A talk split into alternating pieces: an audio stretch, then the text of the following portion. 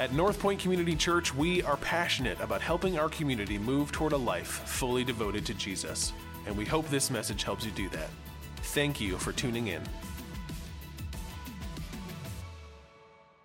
North Point, how we doing? Wow, what's going on back row? We okay?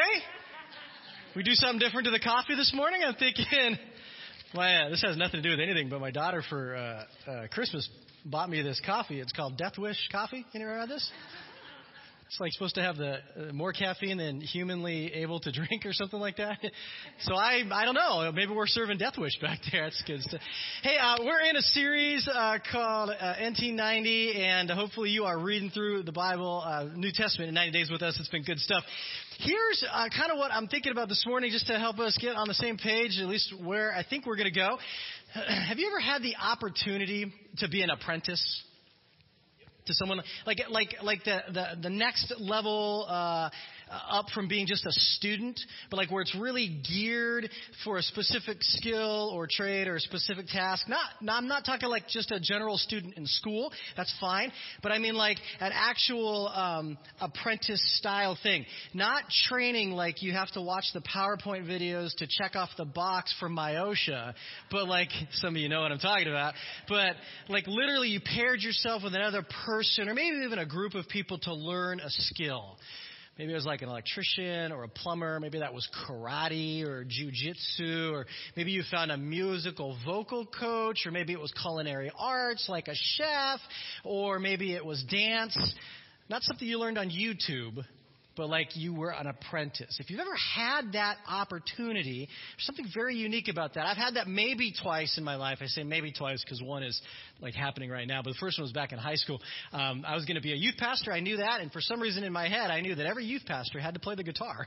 so I thought I'd learn the guitar. It's actually true. It's funny. Um, and so uh, I found some guy at my church. He was like this long-haired 1970s rocker, and so I said, "Hey, will you teach me guitar?" And it's the whole thing. And he's like, "Sure." And so uh, so I would I would take these lessons from him, but he wasn't a teacher and I wasn't a student. It was super funny. So we just like he just tried to teach me guitar, and he was so frustrated with me because if you play guitar, you know that when you strum, there's like it's like a fluid thing, right? Like down here, not up here. We don't care what's going on up here, but like down here, it's like fluid. And I couldn't get it fluid. I was like a robot. And it's like I don't know how many lessons we're in. He finally he grabs my arm one day and just starts flinging it, and like picks are flying everywhere, and I'm crying. I wasn't crying. I was kidding. Maybe a little. But super just really I don't know why that stuck with me, but that's just stuck with me as this picture of I guess teacher and apprentice, right? Uh, the other one is actually happening right now. Um, I have this. Uh, some of you are gonna laugh. Most of you are gonna laugh. You're gonna laugh. Uh, I have this. Um, uh, sabbatical coming up over the summer, and as part of the learning focus on that, it's all about spiritual growth and how we form spiritually. So I've been trying to find a bladesmith to pair myself with. This is the guy who makes swords. Remember, I'm this guy right here. Remember that? Okay, anyway, so I'm hoping it doesn't turn into that because, like, I don't know, hammers and fire and stuff flinging around a shop it can't be nearly as.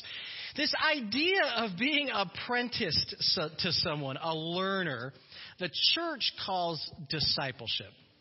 That's the word that we use for that. And since you guys this last week spent uh, reading the last half of Mark and the first part of Luke, you spent a considerable amount of time with these 12 guys that we call the disciples. These, these guys that spent their life with Jesus, like probably Jesus' closest friends on the planet, right? These, these 12 guys, they were helpful and not. they were motivated and not. They were uh, courageous and not. And they were spiritual and not. And they were encouraging to Jesus and not. And they were basically a giant mess of mixed everything. If we read the Gospels, we, I think we see ourselves in those 12 guys. At least you're picking one of them. You're like, yep, that's me.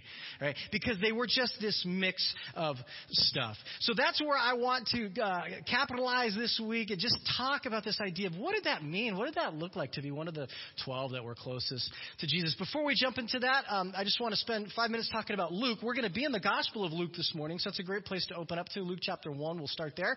Uh, we'll read that a few minutes. Uh, it's in the North Point app. If you have the app, the verses will be there. They'll be on the screen behind me as well, but hopefully you have somehow a copy of Bible in your hands, whether it's uh, digital, electronic, or in print, because we want you to see that. But let me just give you a couple of facts about the Gospel of Luke, this thing we call the book of Luke. It was written somewhere between 63 and 70 AD. That's really important because that's only 20 to 40 years uh, after Jesus left the planet that means that it's really close to the time that Jesus existed uh, physically on the planet, as well as uh, folks that this is written about were still alive by then sometimes people who are, you know, anti-Bible or anti-Christian or whatever, they're like, oh, the Bible was written hundreds of years later after these guys. How could they possibly remember? And there's like really good answers for that. First, because it's like a, you know, it was an oral culture. They remembered a lot more stuff than we do because we're not an oral culture. We don't remember stuff people say We remember stuff people write down. But they were very much an oral culture. They would remember. But this was also written down within a lifetime of the folks that were part of that. So it's really close. That's a really important, healthy thing. The other thing to say is that Luke is really only half of a book. See, it's part one of a two part thing that Luke wrote.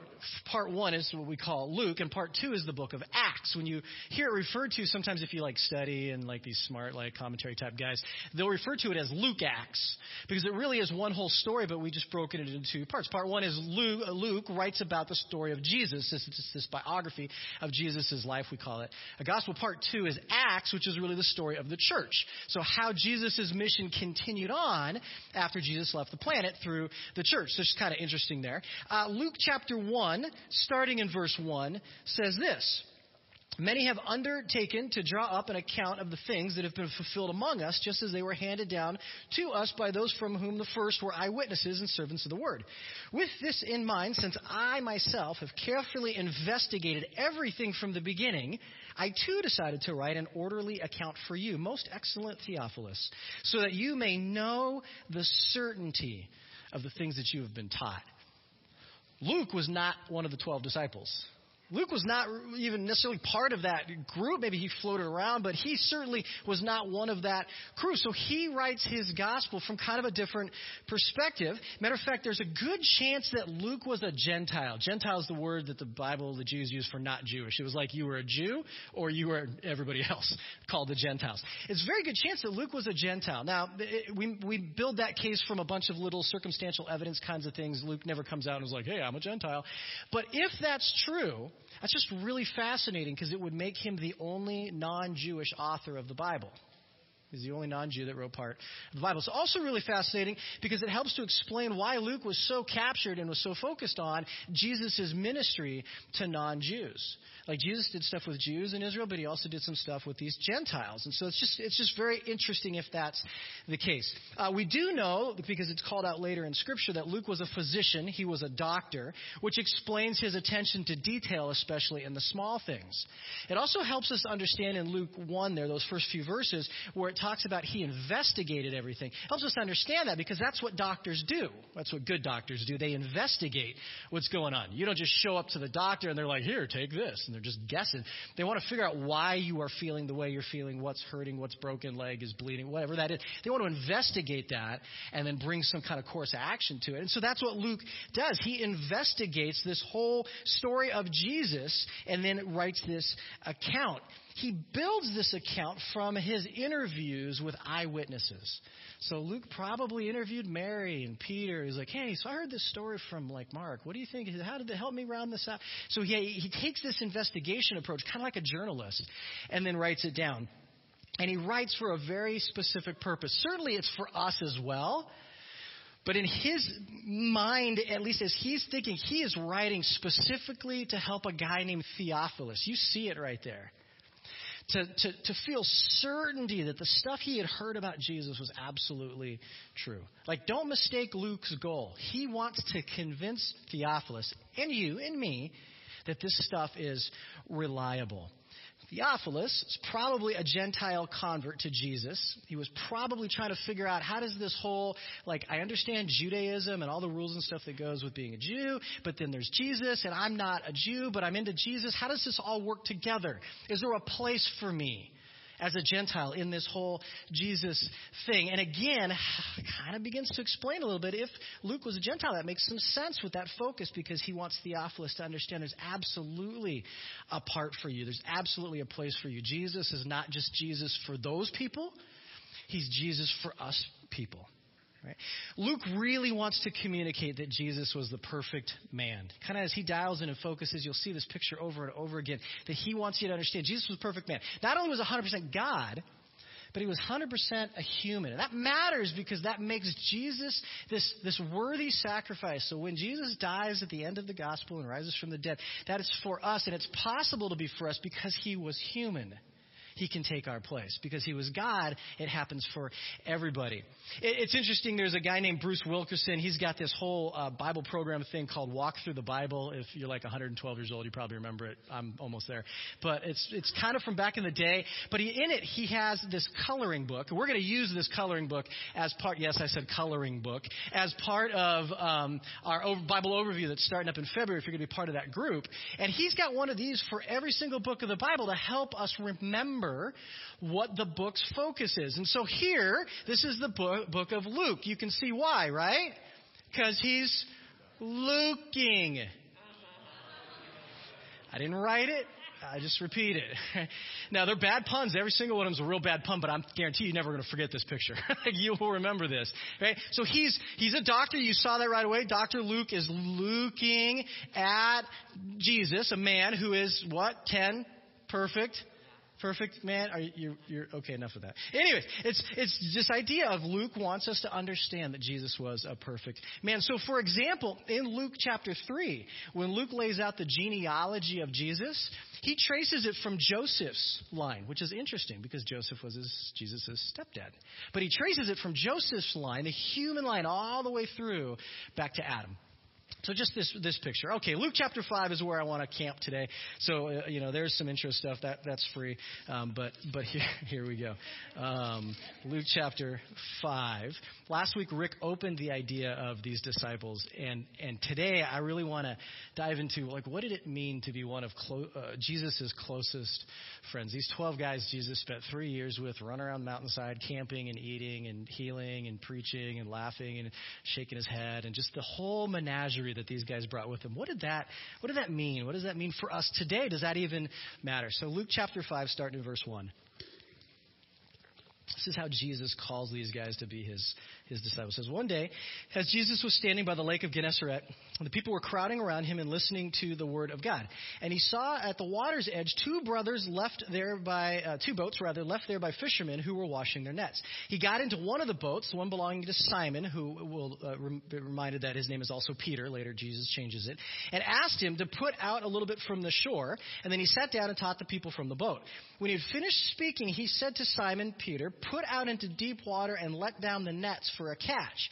And Simon answered, Master, we've worked hard all night, haven't caught anything. But because you say so, I'll let down the nets. And yes, I think it sounded sarcastic like that. I could be wrong, but I think that's how it went says, When they had done so, they caught such a large number of fish, and their nets began to break. So they signaled their partners in the other boats to come and help them. And they came and filled both boats so full that the boats began to sink.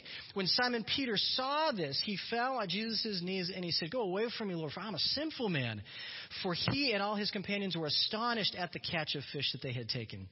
And so were James and John, the sons of Zebedee, Simon's partners. And then Jesus said to Simon, Don't be afraid. From now on, you will fish for people. so they pulled their boats up on the shore, left everything, and followed him. You get the story. They had fished. Jesus preached. He said, "Hey, let's go. You should go catch some more fish." And they're like, "Whatever, because you say so." Kind of like, like, "Hey, hey, hey, I know fishing dog, but you know preaching. Just stick to your thing. But hey, you say. And then the, and like all these fish show up, and, and, and Peter's blown away, and all the guys are blown away. Matthew's account actually tells us that Peter's brother Andrew is with him as well. So there's four of them. It's Peter and Andrew, and it's James and John. And they're blown away. They're just like, this is insane. What just happened? And and um, it's a little bit uh, buried in there because Jesus only in this Luke's account says, uh, "Don't be afraid for now, and you'll fish for people." But in Matthew's account, it says that Jesus said, "Follow me." And I'll make you fishers of men. And so there is this phrase, follow me, and these four guys uh, do that. Um, it, it's interesting because these four guys, this was their profession, fishing. Uh, they were uh, successful enough in the small business, maybe medium sized business that they owned, that they owned boats and they had enough boats and need customers for fish that there were four of them and probably the best understanding of the language is that the four were partners so this place is large enough that it requires four partners this is not just some like mom and pop fishing business. This is like a legit gig going on. And so these four guys, they, it's what they do. They, they fish for fish and Jesus comes along and this little miracle happens and they're like, okay. And he uses, Jesus uses what these guys knew, what they were good at, what they were skilled at, what they had been doing for some years to invite them into something different. He says, used to fish for fish, but come on, hang out with me and I'm to have you fish for people. That's that's it's funny in my head because Jesus could have said, "Hey, you used to fish for fish. Now you're to preach the gospel. You used to spend the days out on open water hunting elusive perch, pretty much not having to deal with people at all, and now you're to spend your days cooped up inside a church building talking to lots of people about how I'm the Messiah." And these guys would have freaked out. Can't do that. I'm not doing that. That's nah. But Jesus doesn't do that. He says, "Hey, you know how you guys like to fish? We're going to do that. Same thing just be people. That's not the same thing. But it's interesting because Jesus uses what they're already skilled at and good at. Says, I'm going to use what you, what you got, and we're going to just do a different thing. We're going to change the world. It's going to be amazing. Right, so these guys, they do that. They drop everything. Uh, they follow him. And then if we go on to chapter uh, 5, uh, verse 27, there's another calling of a different disciple. It says, uh, after this, he calls these four, and then some stuff happens. It says, after this, Jesus went out and saw a tax collector by the name of Levi. His Greek name is Matthew, so that's either one, Levi, Matthew, sitting at a tax booth. Follow me, Jesus says to him. And Levi got up, left everything, and followed him. And then John's account, if, if, if, we were to jump ahead another gospel, John, there's another calling in chapter 1, verse 43. Some things happen. It says, Jesus, the next day, uh, Jesus decided to leave for Galilee. Finding Philip, he said to him, Follow me and this is probably the most interesting thing because Philip runs right out and tells his his uh, relation uh, Nathaniel, a friend, brother, whatever. Nathaniel, he says, "Hey, you got to come check out this guy. I think he's the Messiah." And Nathaniel's like my favorite guy because he's like Nazareth because he says Jesus from Nazareth. He's like Nazareth. Anything good come out of Nazareth? That's great. It's like Ovid. I don't want to pick on anywhere. I don't know what to pick on. I'm so scared right now. DeWitt? DeWitt! Anything good come out? So, so it's just like it's interesting. So these four guys, right? You got you got Peter and and uh, Andrew uh, take off, and then James and John, and then Matthew and Philip. These six guys um, follow Jesus. And interesting because um, as my wife and I have been talking through this this last week, she keeps telling me how captured she is by the fact that these guys would just drop everything to follow to follow Jesus. And so this phrase, "follow me." Like there has to be, it seems like maybe there's something to the phrase, and it turns out there is. There absolutely is something to the phrase. This, this life changing, altering, prompting, this immediate response on the part of these guys, it was a big deal. Turns out this phrase, follow me, was a well known and readily understood phrase in Jewish culture. Sometimes without understanding it, we read this and we're like, these guys are irresponsible. like they just dumped their stuff and went and chased some dude who was like a like a roadie or something. Like that's weird. But this phrase meant something that they would have understood. In the Greek, the phrase "follow me" was akolutheo, and it literally means to come along as a constant companion or to be a disciple. And it was the phrase that many young Jewish boys longed to hear. If you were a Jewish boy or girl, you would go to school early on. It was called Beth Sefer. It's like elementary school, ages 5 through 12. And then the most academically promising boys would go on to the next level of school called Beth Midrash, which is, we might call like junior high, high school, ages 12 to 15. And then from that, if, if, the, if those boys were incredibly academically promising, they would go on to the next level. If they weren't academically promising, they'd just go on to just be part of the family business, you know, so fishing and, and, and carpentry and whatever it is that they were doing. And that was great. But the most like brainiac, academic, cream of the crop, smarty pants types would be questioned by a rabbi extensively. And if they were deemed worthy, they would be invited by that rabbi to akolutheo, to follow me.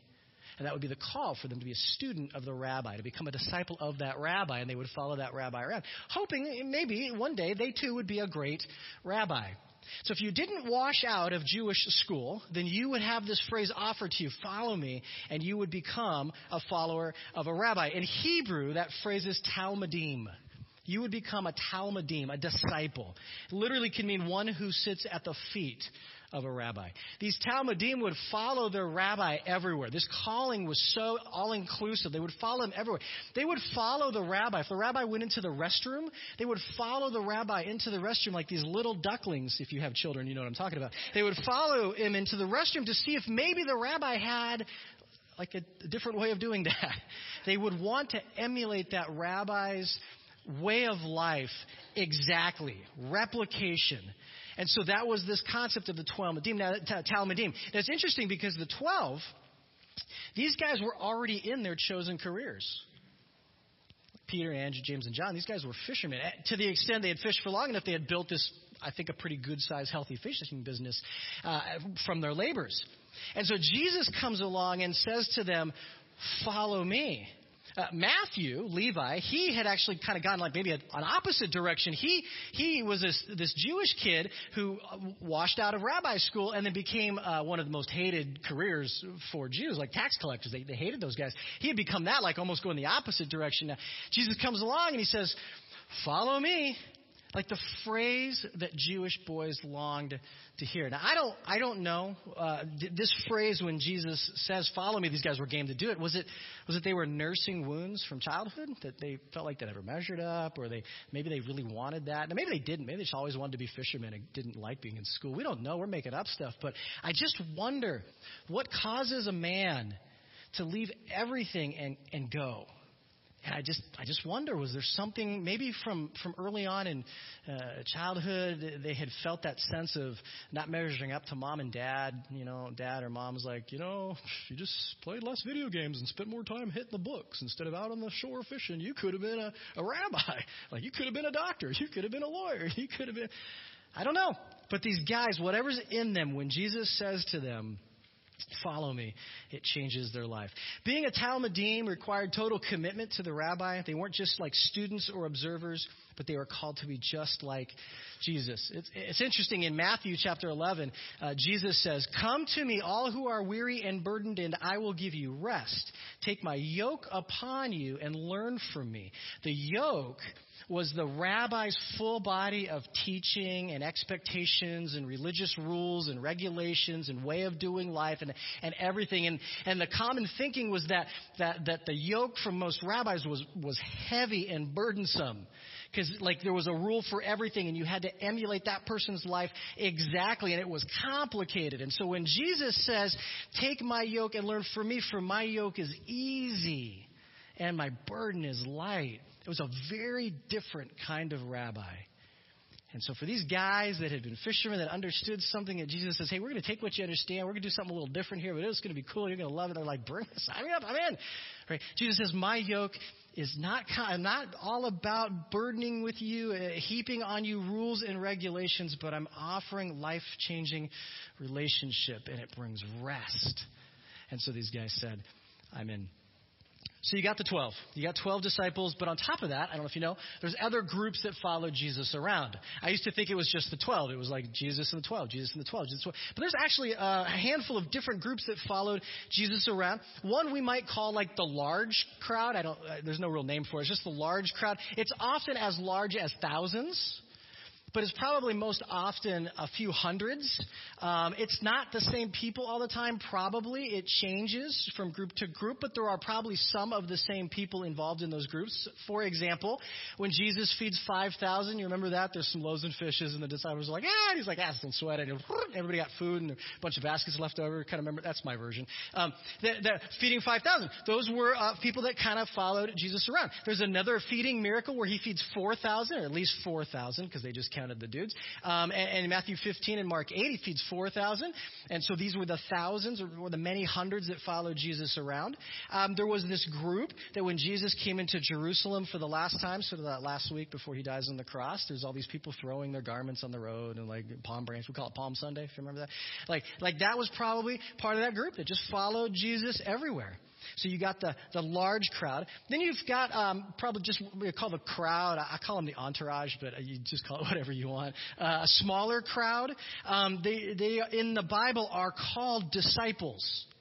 So it's not just the 12 that are called disciples, but there is this little bit larger group that follows Jesus around, also called the disciples. There's about 70 to 100 ish. The numbers kind of fluctuate, um, probably because m- many of them accompanied Jesus everywhere, but they were probably also continuing on with their regular life stuff. So they would be with Jesus, they'd go home and take care of a few things, and do this thing, and go home. And, but they were really partnered with Jesus. This included a number of women. There were women uh, disciples. All 12 were all men, but there was a group of ladies that followed Jesus around and helped out with all those things too. Um, some examples in Luke 10, Jesus sends out 72 to go out and uh, share gospel and do some things, and he sends them out two by two, if you remember that at all. So that's part of these this crowd or entourage or disciples. In Acts 1, verse 15, it says Peter stands up and addresses the believers. This is that larger group, and he numbers them. He says about 120. In 1 Corinthians 15, it says Jesus appeared after dying. He appears to a bunch of people to say, hey, I'm back. Uh, appears to, it says he appears to over 500 brothers and sisters. So this idea of probably more disciples than just the 12. Again, they probably uh, did some stuff with their own life, but they were following Jesus too. An interesting component is it seems that Jesus offers them the follow me offer as well at times, but a lot of them just don't take it. Seems to be that. In Luke 9, Jesus says, Whoever wants to be my disciple.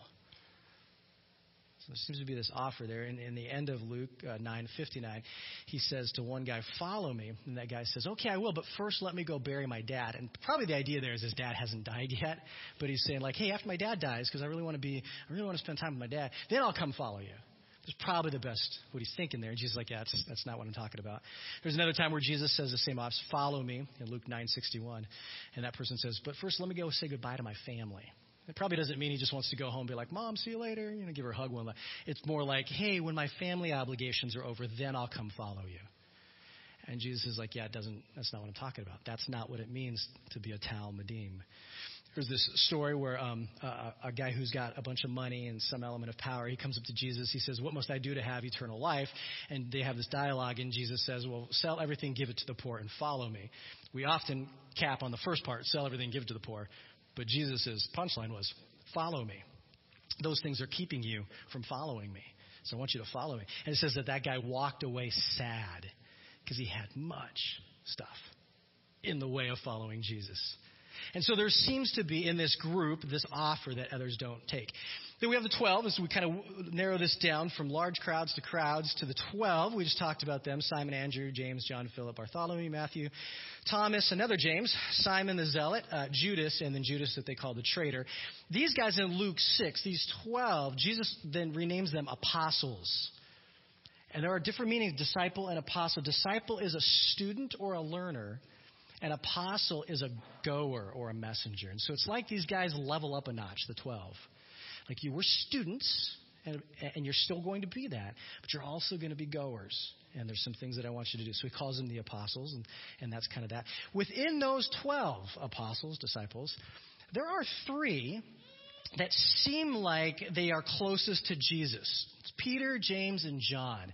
These three seem to go places that the other nine don't go. For example, there's this time where Jesus takes these three up on the top of a mountain. They're going to pray together, and as they're doing that, like Jesus' clothes turn white, his face shines, and a couple dead prophets show up, and they all freak out. And they're like, "Let's build a house!" And it's, it's, it's a cool story. But but only those three got that experience. The rest of the nine are down at the bottom somewhere.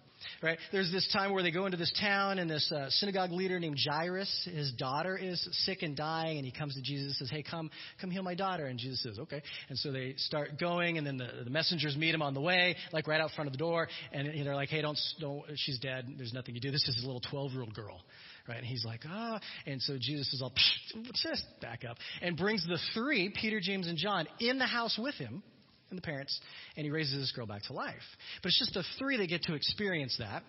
And then the Garden of Gethsemane, when Jesus is on his last night, as he's praying before uh, the whole crucifixion um, scenario happens, he brings the 12. He leaves nine of them sort of out at the front gate. He walks in with these three, Peter, James, and John, two a little further in.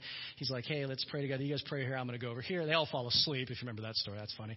But, um, but it's those three that seem to have this closer connection, not, not just physically, but there seems to be something in maybe intellectually and spiritually as well. And I don't want to go too far with this, but it's interesting if if the crowds, the crowd disciples, the twelve, the three, was it just those three that took that offer of deeper relationship? It could be that those three just were relationally closest to Jesus. They took something the others didn't. I, I, Jesus had something to give them that they didn't. I don't know. Um, I, I personally, I think I'm the only person on the planet that thinks this, but I know I'm right. Um, I think it could be that they were the knuckleheads. Because if you're a teacher, it's 20 years of working with junior hires. If you're a teacher, where do you put the bad kid? You. right? You're making that seating chart, and you're like, Johnny, uh, I've been talking about you in the teacher's lounge desk right in front of the teacher, right? It's possible that those three were the knuckle. I mean, you got Peter with all the water walking and swords swinging. You got James and John who get the nickname Sons of Thunder because they were in a town and the town ticked them off. And so they're like, Jesus, can we call down lightning and kill everyone? Ha! Calm down, son.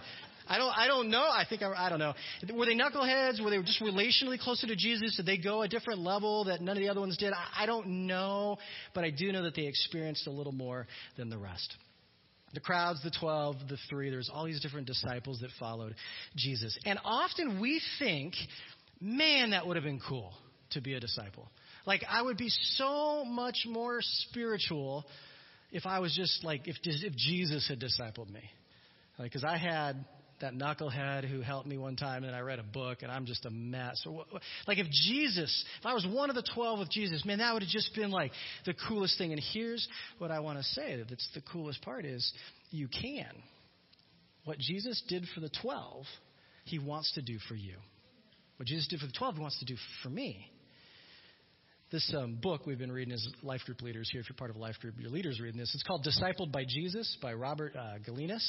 And it is this idea of what Jesus did for the 12, he wants to do for us as well. That's his premise. Here's a couple of quotes just to sort of shape this a little. He says this Discipleship is a direct one on one relationship in which we are led by, taught by, and loved by Jesus himself. He also says God brings people into our lives to point us to Christ, but they're never to take the place of Christ. It's vital to understand we start getting into trouble when we emulate people and not Jesus. It's vital to recognize that He is the one who shepherds your spiritual growth, not the church, not a Bible study, not an online pastor, a mentor, or even someone you might call your discipler. Like it's Jesus that shepherds our spiritual growth. My job as a pastor is not to disciple all people, but is to prepare them to be discipled directly by Jesus and equip them for that. See, there's a difference in this. Sometimes we get a little lost as as um, Christian community. And we think I've got to find someone to disciple me. And I, I, I'm a huge, I get that people play a role in our spiritual growth and development. Absolutely believe that. Spiritual growth goes further, faster in a group. Other people are God's plan A. All the circles are better than rows. But at the end of the day, it's Jesus who disciples me, not another person. So the last thing that you need is more Chris's running around. We can barely handle the one Chris. Right? We don't need more Rick Rubles running around. And if you know Jake Howard, our family life guy, we do not want to replicate. No, I'm just kidding. I love Jake. I always tell him I'm going to pick on him. We need more Jesuses running around. People that have discipled themselves to following Jesus. So, what does that look like? What does that actually look like to follow Jesus now? Because you're thinking, wait a minute, like, the 12 had him physically standing there. That would have been a little simpler. M- maybe. But let me just make a couple suggestions. Uh, Gelinas makes his suggestions in his book, and I think he's right on. A couple suggestions, because this could be a whole sermon series in itself, but just how do we think about being discipled to Jesus now? What Jesus did for the 12, he wants to do for me. What could that look like? Here's the first suggestion, is to start thinking in present tense language. It's not what Jesus did. He did some stuff, but it's what Jesus is doing. It's not that Jesus was, it's that Jesus is. And I think that's a really important shift. We're not trying to do what he did, but we're trying to do what he's doing and saying now. I don't want to be part of what he did then. I want to be part of what he's doing now. Jesus is not dead. But sometimes we talk about Jesus as if he is still dead. Well, if I could have just spent time with Jesus, I can. if I could have just asked Jesus, I can. See, Jesus is alive, and that's a huge shift in our thinking. It's not like it's a relay race where Jesus did his part in the past and now I have to do my part to figure it out. We sometimes subconsciously think that, and I think that's when we get ourselves in all kinds of trouble. And just a simple language shift. Uh, referring to Jesus in a present tense, I think, is a helpful thing. Here's the second thing that Galena suggests, and I think it makes a lot of sense. He says, To be discipled by Jesus, we must live Holy Spirit fueled lives which require the path of rest, surrender, and wait. He goes on to talk about these ideas of resting. Like, we've got to find time, we've got to carve out time to be with Jesus. That's what NT90 is all about. It's not about reading through the New Testament and be like, oh, I read through the New Testament, woohoo, or checking off a box, or like, you know, competing in version with your friends or whatever you're doing. But it is about carving out time to be with Jesus. I love the Gospels because it is all about being with Jesus. It's not was about being with Jesus. You with me? Is about being with Jesus. He says uh, rest, carving out that time to just rest in Jesus. He says surrender, this idea of giving control of our minds to the Holy Spirit, not the millions of other things that, that uh, attack us for our attention and distract us around us. When Jesus told the guys, follow me, that phrase meant something to them and they knew what it meant. They understood the ask, they understood the voice, they knew who was asking. It's interesting because in the Bible it talks a lot about shepherds and sheep, and it says sheep know the shepherd's voice. And the way that they know, the reason they know the shepherd's voice is because they spent time with the shepherd. And even though sheep get incredibly distracted because they are somewhat dumb animals, uh, or really dumb animals, uh, they get distracted. They, when the shepherd calls, they, they perk and go. Like that's how it works. And so for us to know the shepherd's voice comes because we spend time with him, surrendering our million mile an hour mind to a three mile an hour God we do that. The last thing he says is wait. He says wait for the Holy Spirit to reveal Jesus. Um, and, and, that waiting, man, we maybe it's just me that stinks as that as an American, but we stink at waiting. He says wait, and that's hard. Uh, in 2013, there was this. Eh, I get it. it. It's cool, I guess. It's called the Seven Minute Bible, if you ever heard of that or whatever. And I, I get what they're trying to do. Like, hey, people are busy, so can we help them? Just because reading the Bible, it's important. So read it. You can read the Bible in seven minutes a day. Like, revolutionize your relationship with Jesus in seven minutes a day. And I think, wow. Could you imagine if that was a marriage relationship? Seven minutes a day, baby. It's all you get. So here he is, because I think this would be the guy while she's talking. Boom, seven minutes, I'm out. Off to my other stuff. Like that would be like some of you are like, hey, I'm gonna try that. Good luck. imagine imagine seven minutes a day to build a relationship with your kid. Like if you have a teenager, you've learned by now that you can you can try and concoct the best teaching moments with your kid. so when they're little, you're like, we're gonna have a great conversation right now and they're like, and you're like, I suck as a parent. But you start realizing it's just that time spent when those great conversations naturally come up. Could you imagine if you tried to manage that in seven minutes a day? Okay, son, seven minutes, it better be good. Imagine how messed up your kids would be and sometimes we try, we don't wait for the Holy Spirit to reveal Jesus to us. Like we, we cram through our read or whatever we do and we're off to the next thing. It's like one more thing. But if we're going to really be discipled by Jesus, that Jesus wants to do for the 12, what he did for the 12, he wants to do for us, that's really going to happen.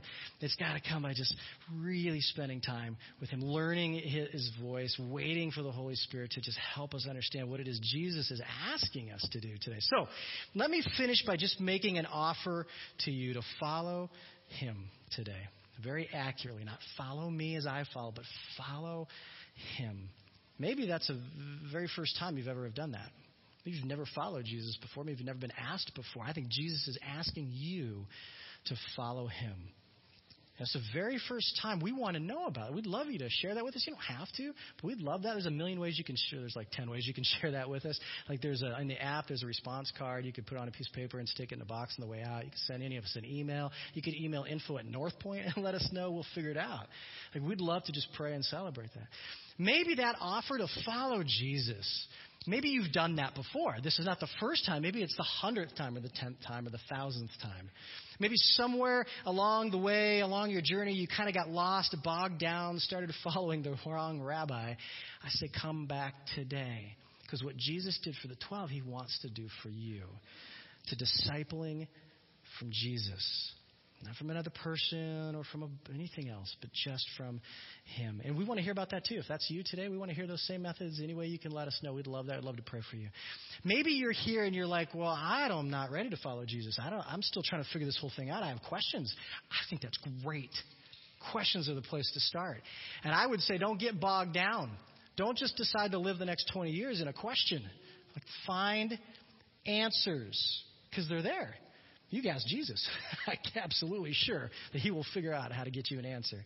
We'd love to help you with that journey too. If you're in there and you're stuck in a place you're trying to figure out, is this Jesus a rabbi worth following? I'd say, man, we'd love to talk to you about that share our stories with you. First time, hundredth time, you're not quite there yet. I just want us to know that Jesus has given us this incredible offer to follow Him. Let me pray. It will be done for today. Jesus, thank you. Thanks for the offer. Thanks for the offer to follow you. Help me, help us to be men and women who chase that, who take you up on that. How silly it would be to be offered a million dollars and not take it. And this is so much better. Jesus, help us. Help us to think in these terms. Jesus, help us to, to see the disciples, the 12, the three, the crowd, and, and, and see ourselves in that picture a little bit, God. To, to, to, to hunger and want to be in a discipleship relationship with you where you lead and we follow and you're doing amazing things and we just get to be part of it. Jesus, thank you for that. Thank you for the fact that you would uh, uh, let people like me, like, like us, even come into relationship with you the full messed up, broken, hypocritical, just gross man that I am, Jesus, that you would want to have relationship and that you would offer those words to follow you. Jesus, help us to do it, to do it in ways that are beneficial to us and the people around us. I love you, Lord. Amen. North Point, thanks for being here. Thanks for being with me for the last few minutes. If I don't see you before next week, have a good one.